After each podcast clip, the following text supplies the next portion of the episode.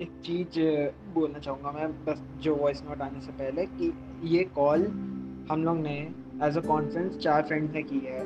प्रशिक्षक को वो स्कूल मोमेंट्स रिलिव कराने के लिए, वो याद दिलाने के लिए तो इसमें कुछ लोगों के को अगर हर्ट हो जाए अनइंटेंशनली तो उसकी तरफ़ से तहे दिल से माफ़ी।